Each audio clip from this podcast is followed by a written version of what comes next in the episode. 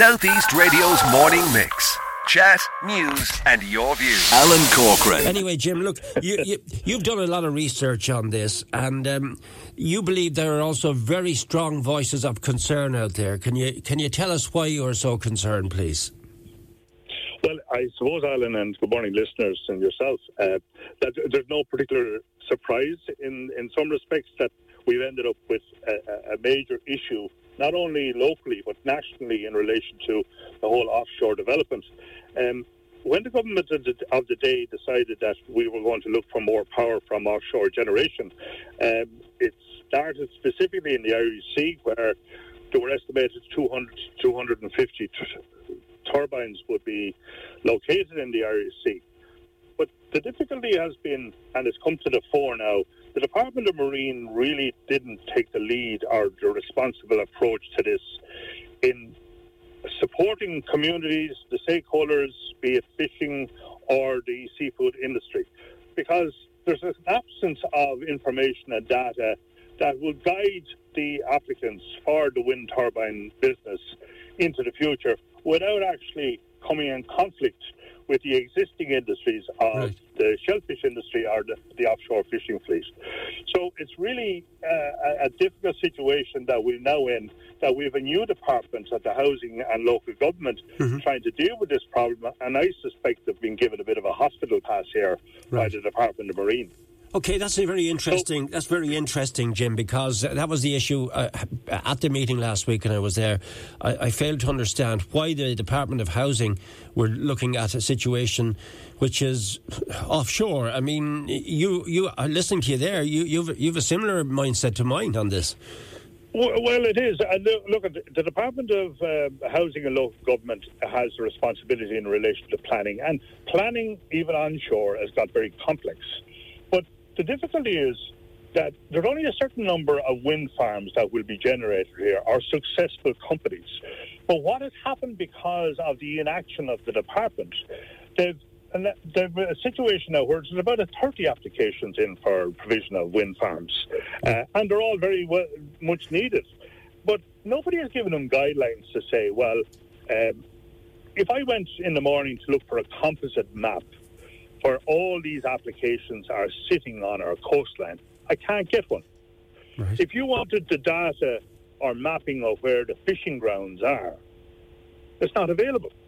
So you're, you're, the, the, each applicant is going into areas that they're going in blindsided, not knowing where they're going to intrude on existing fishing grounds.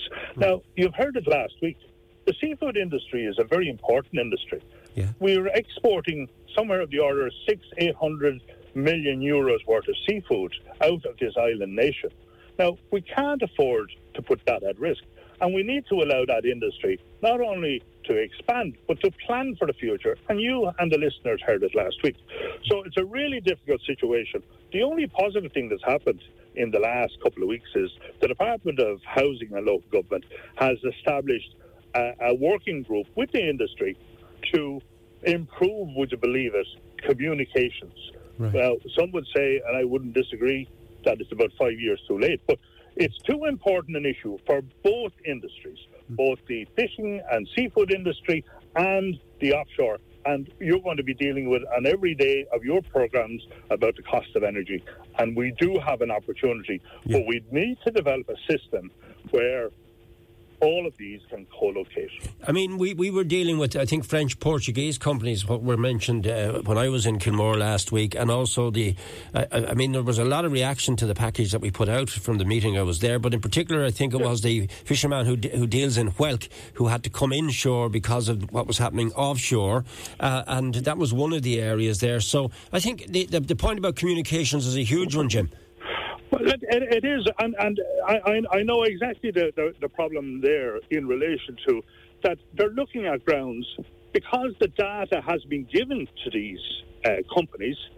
In other words, don't go near that area because there's a very productive seed area for our shellfish.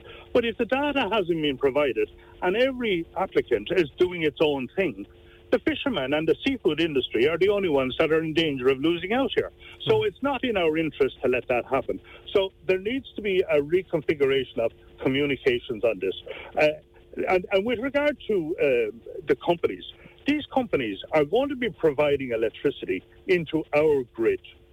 And our grid is either going to have excess electricity or not enough. But one way or another, we're going to have to power this nation because we need to make sure that family homes, businesses, be it farming or otherwise, has electricity, electrical power. And and it was flagged a long time ago uh, that we would have to look at wind farms, solar energy, right. and the offshore industry. But one th- one thing is what's interesting as well. Yesterday, uh, nine countries in Western Europe hmm. have signed up to a deal where offshore energy will deliver 260 gigawatt, gigawatts. Now, that's a huge capacity. Yeah. We've only three and a half coming out of the Irish Sea. That, that, that is what is going to create electric, uh, the electrical supply into the future. That's by 2050. But it mightn't be a problem for you or me, but we need to get this thing sorted out, okay, properly structured, so that we, we, we all can live with it. I, I, take it you'll be at the public meeting. So as we conclude our chat with you for the moment to get your view on this, and I mean again, just reflecting on the package I brought back from Kilmore Quay last week, none of the fishermen I spoke to was anti-wind farm energy, but they did want much better better means of communication, and they do not want a threat to their livelihoods. That that is something that came out to me, and also Absolutely. the MD yeah. of Sofrimar talked about major expansion plans, so you can't jeopardise any of that. So it has to be Absolutely. tackled, and I, I would imagine there will be a bumper crowd at that meeting where they made a call to the minister, they've made a call to councillors, they made a call to Oireachtas members. So I take it you'll be there. So what are you calling for, Jim? Well, I, I am, and I'm, I'm, I, I support this. This is not surprise, as I said earlier. We need to, who the department that's now looking after is, is the Department of, of Housing and Local Government. They need to come forward with proposals to correct these issues. And by the way, some fishermen have met these companies. In fact, there's a display on this morning in Wexford, and there was one in yesterday morning in Wexford in relation to offshore. So we're going to have these very regular interactions. Now, uh, and people need to be informed. There is an information uh, deficit as well, but we need guidance and direction from the department, be it marine or housing and local government, of what's the best way to deal with this to make sure that we both industries yeah. coexist. Southeast Radio's morning mix. Chat, news, and your views.